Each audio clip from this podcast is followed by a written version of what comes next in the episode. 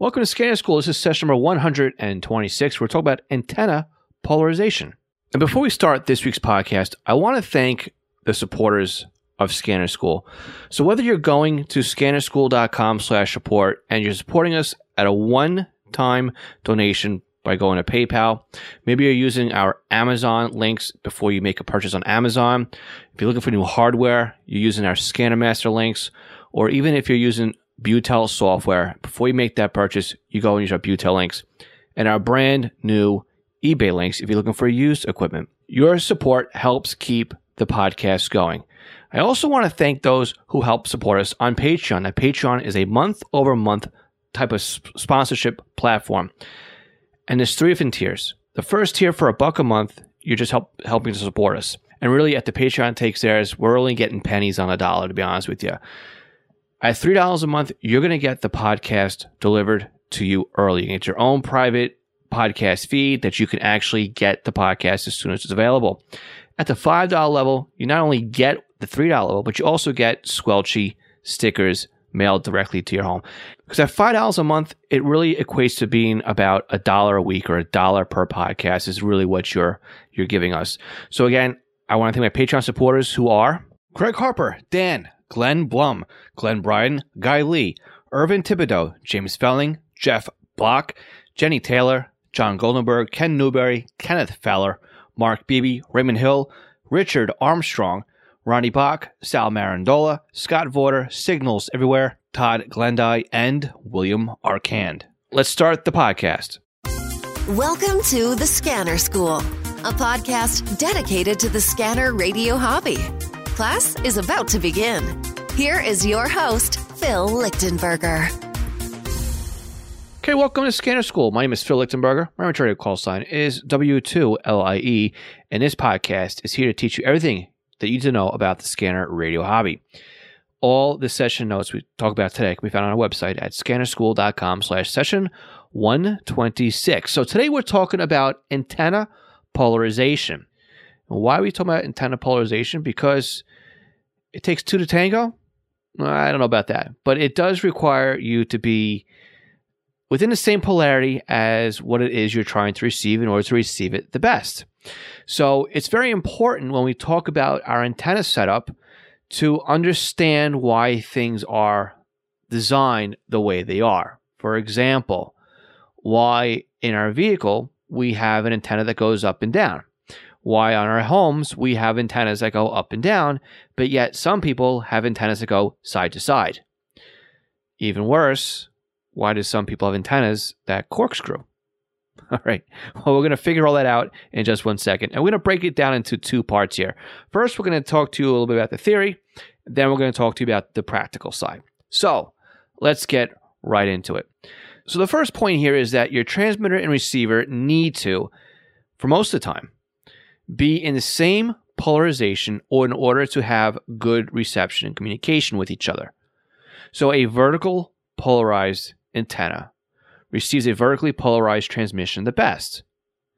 And if you guess that a horizontal polarized signals won't be picked up that well by a vertically polarized antenna, you already kind of understand what's going on here. Right? Since those two are polarized in two different planes, they're not in the same phase. And while it's not really impossible for one to pick up the other, it's going to be extremely attenuated. So before we jump into it, let's start let's just draw a picture, mental picture of radio waves and what they look like here. So again, radio waves typically, right, oscillating sine waves. They go up and down over a set period of time.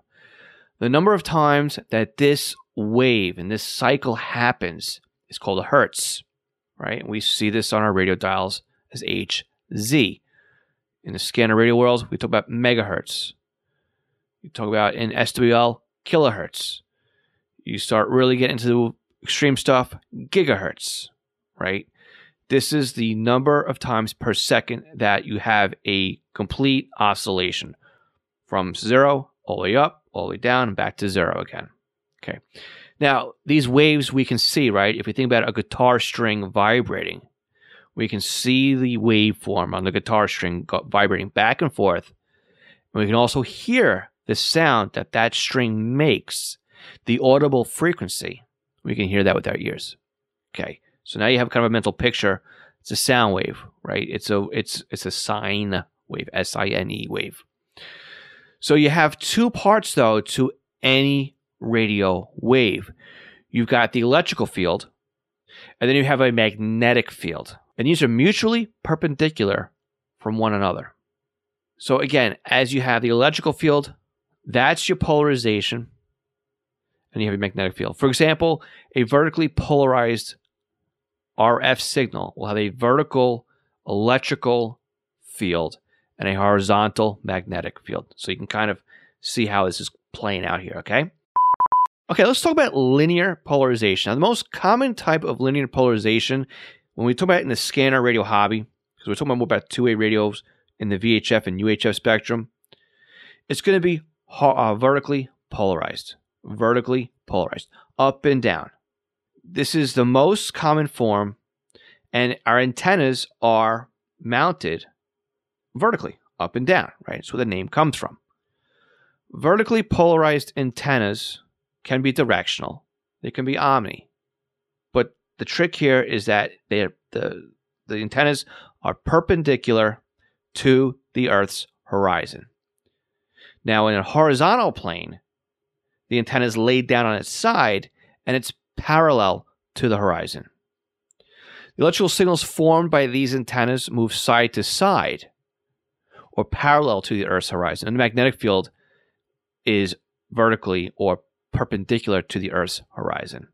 Now, you can also have what they call slant polarization, where the polarization is at an angle and you can see have a mix kind of of horizontal and vertical polarized, which is also called cross pole. So, why do we have a cross polarized RF signal? So that both horizontal and vertical antennas can communicate with the cross pole signal, right? It kind of gives you that ability to kind of play with both types of polarization. And we're going to talk to that in a minute. And you have an example of this pretty much in your pocket or in your hand all day long. It's pretty amazing. We'll talk about this in one second. And this is really something that is cool with me because this is my my nine to five job here. So anyway, before we even get there, horizontal and vertically polarized and even slant, that's great. You have a fixed location, you have a fixed antenna, right? You have control over the the way that the antenna is mounted.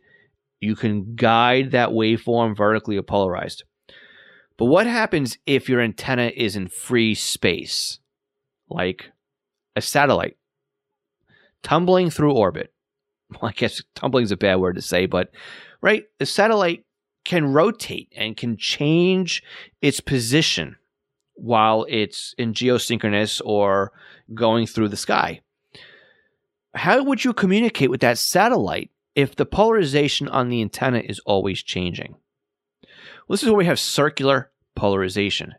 And circular polarization is a great way of communicating with satellites and for satellites to communicate with Earth based stations because the signal corkscrews through the air or the signal corkscrews. Okay. And now you can have two different forms of polarization when it comes to circular. You have right hand circular polarized signal and left hand circular polarized signal where one just goes clockwise and one just goes counterclockwise. So if I lost you when it came to circular polarization, imagine what happens if we throw not only circular but linear into the exact same polarized signal.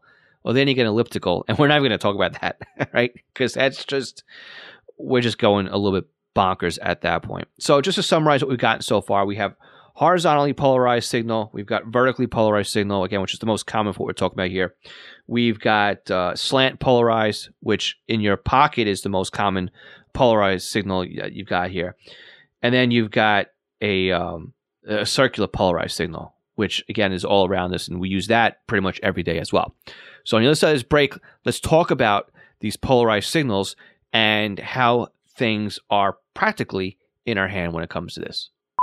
This session of Scanner School is sponsored by East Coast Pagers. Now, East Coast Pagers is one of my online companies, and we are Unication, Apollo, and Swissphone dealers serving the North American market. Now, if you're looking for a personal use pager or one for your department, we can get you a quote at the very best prices. So why does a company like East Coast Pagers support Scanner School? I think that every scanner radio user should at least put one pager in their collection of radios. The reason why is very simple. It frees up your scanner to just do scanning, and then you have one radio that's dedicated to your local fire activity. Now, with a pager, you can have voice storage, you can do tone outs, you can keep it silent, you can go back the next day and listen to what you've missed overnight. It's more than you can do with an out of the box scanner. And with today's pagers having multiple frequencies and even having multiple channels in a scan list, like the Unication G1 can do eight channels in a scan list. It has 64 memory channels, and out of the box, it comes with 11 minutes of stored voice and a desktop charger. The G2s to G5s, they do P25 phase 1 and phase 2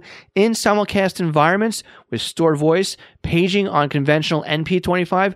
Oh, and they're upgradable too to DMR Type 1 and Type 2. They are more rugged than today's consumer based scanners. And with a pager like a Swissphone S Quad, you won't even realize you're wearing one. It'll help keep you informed as to what's going on in your neighborhood. So again, eastcoastpagers.com or contact me directly, phil at eastcoastpagers.com.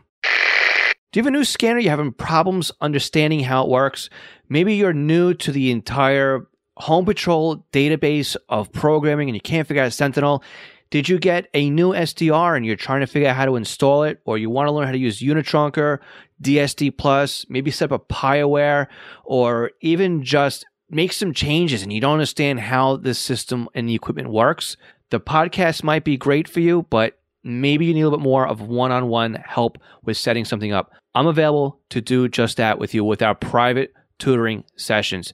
You can book me online by going to scannerschool.com slash consulting for a one hour session. And it's great because we can actually share computer screens remotely and I can guide you through step by step as if I was sitting right next to you.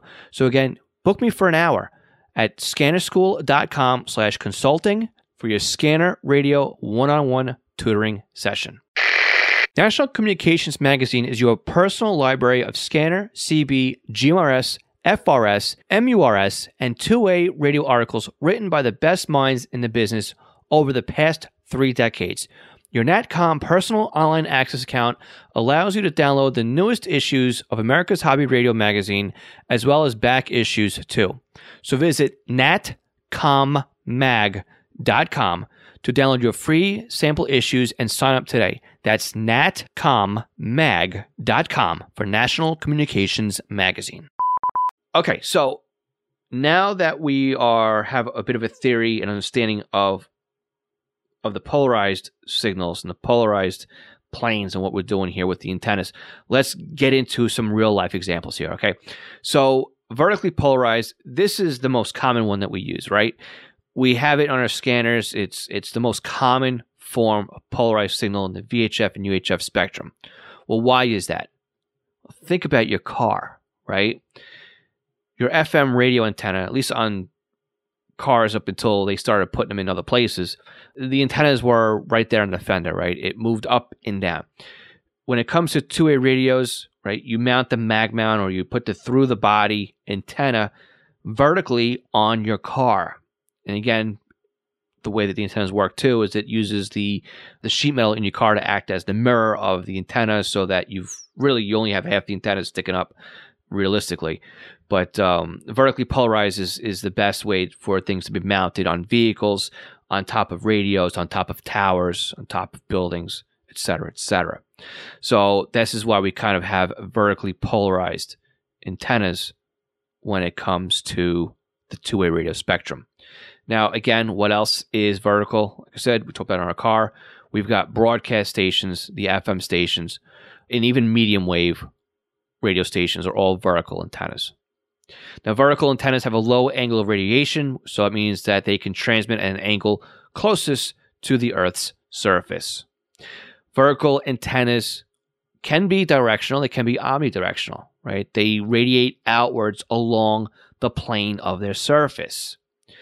So typically, if you're looking at the top of the antenna, the pinpoint, the very top of the antenna, that's where you'd have pretty much no RF coming out of it. And it balloons outward along the plane of the antenna. So if you picture a donut, in the middle of that donut would be where your vertical antenna would be. And that's how the RF signal would look in an omnidirectional antenna. Again, omnidirectional means you're transmitting in 360 degrees in all directions, really, around the antenna. Now, why do we want to use horizontal antennas? Well, horizontal antennas are used primarily in HF communications. Why is that? Because you have lower frequencies, which means you have bigger antennas, and it's a lot easier to construct and build these antennas when you lay them out horizontally. Example, a wire antenna can be hung up between two fixed points and laid out horizontally across your yard. Figure one end is attached to a house or one end is attached to a tree, and then you attach one end to a mast, or you, the halfway point goes to a mast and you have an inverted V, eh, or you have a directional antenna that's on a tower with a boom and a, and a, a rotor, right? Again, fixed in the middle. Horizontally polarized antennas are commonplace on the amateur radio HF spectrum. Now, I have a vertically polarized HF antenna in my yard because I have a small piece of property and I don't have the room not only to mount a tower, but also to have a large three element directional antenna in the middle of my yard. I pretty much be hanging over my neighbor's yards. so, not that small, but you get the picture here. So, why do I have a vertical antenna if most people use horizontal antennas on HF communications? Well, when you talk about going long distance, you're going to be bouncing the RF signal through the ionosphere anyway, and uh, a lot of people, in the theory, is, is that the the polarization changes at that point anyway, so it doesn't really matter if you're using horizontal or vertical, but uh, still with the with the horizontal antennas typically you get some direction off that as well. So again if you have your horizontal antenna lane north to south you'll have directivity east to west. If you have your antenna lane east to west you'll have directivity north to south. This is why too for many people who do uh, uh, shortwave listening they'll configure their long wire the random wire antenna into an l-shaped so they have a, a north south and an east west leg of their antenna so what about cross pole antennas See, this is the cool thing here now. Imagine you've got two vertical antennas and now you lay them down 45 degrees and you cross them in the middle. Okay. Again, we talked about the fact that this is good because you get kind of the horizontal and the vertically polarized antenna out of this cross pole design. Your cell phone is a good example as to exactly why you need a cross pole antenna. Your cell phone can be laying down on your desk. It can be in your pockets vertically. It could be on your cup holder. It could be in your car. It could be in your gym bag. You're holding it in your hand. Your cell phone is constantly changing its orientation. It's constantly changing from being vertically to horizontal right? To being side to side or whatever else. Don't forget to inside of your cell phone, you've got multiple antennas etched into the, the motherboards, right? You've got antennas in the sides and in the back and the front, wherever the antenna may be, right? Because no, we don't have antennas outside of our cell phones anymore. So you have to figure out that they're squeezing these antennas in somewhere. So maybe they have an antenna that goes up and down, and when it goes left and right. So the antenna is not in a, a constant plane when it comes to your cell phone. So this is really a great example as to where cross poles are in your day to day life, and really you don't even notice it. So that's something to think about as well. Okay, the final one here, and this was a quick episode. Circularly or circular polarized examples. Now, again, we said satellite communications are great for circular polarized. Now, circular polarized overcomes the spin of satellites, which is what we said earlier and it also does a really good job of eliminating or ignoring reflections and multi-path distortions. Kind of makes you wonder when you say multi-path distortion if circularly polarized would be a great way of getting rid of uh, simulcast issues, but I think that's a theory well beyond my pay grade here. It's just something really interesting. But anyway, circular polarized is best used for antennas. And again, you can have the opposite polarization working side by side. So again, you have a right hand polarization, a left hand polarization, and because they kind of negate each other and and they're kind of immune to one another's signal, you could actually have two signals on the same frequency with opposite polarization, which again, if you think about it, is really cool. So if you're building an antenna for weather satellite operation or ISS or anything else, circular polarized would be really cool to do. And an example of a circular polarized antenna would be something like a, a helix or even an egg beater antenna. Again, that would be operational for low Earth orbiting satellite reception. Another great example of circular polarized, right hand circular polarized antennas would be a GPS. Again, I said you use it every single day, and who doesn't use a GPS? And I'm also reading, though, as I was doing research on this podcast, that even some drones might also use circular polarized. So I guess because they're flying and they're coming in at different angles, that they would use that as well. So I want to know are you using circular polarized on your drones for all your drone flyers? Let me know at scannerschool.com slash session 126. So how did we do today? Did we nail polarization or did we lay flat on it? Do you have any ideas or suggestions about how you would help somebody else understand what polarization is? Let us know by going to scannerschool.com slash session 126 and leaving a comment on the session notes for this podcast. Remember, you can also join us every Tuesday on Zello. Go to scannerschool.com slash Zello. That's like hello, but with a Z or a Z, depending where you live. Scanner School's copyright 2020 Montel Island Inc. My name is Phil Lichtenberger, and again, this is Scanner School. We teach you everything you need to know about the scanner radio hobby. Next week, we'll talk about Yagi antennas. And this is why we talked about polarization this week to kind of get you going in the right direction. I know, bad play on words. 73 everyone. We'll talk to you all again next week.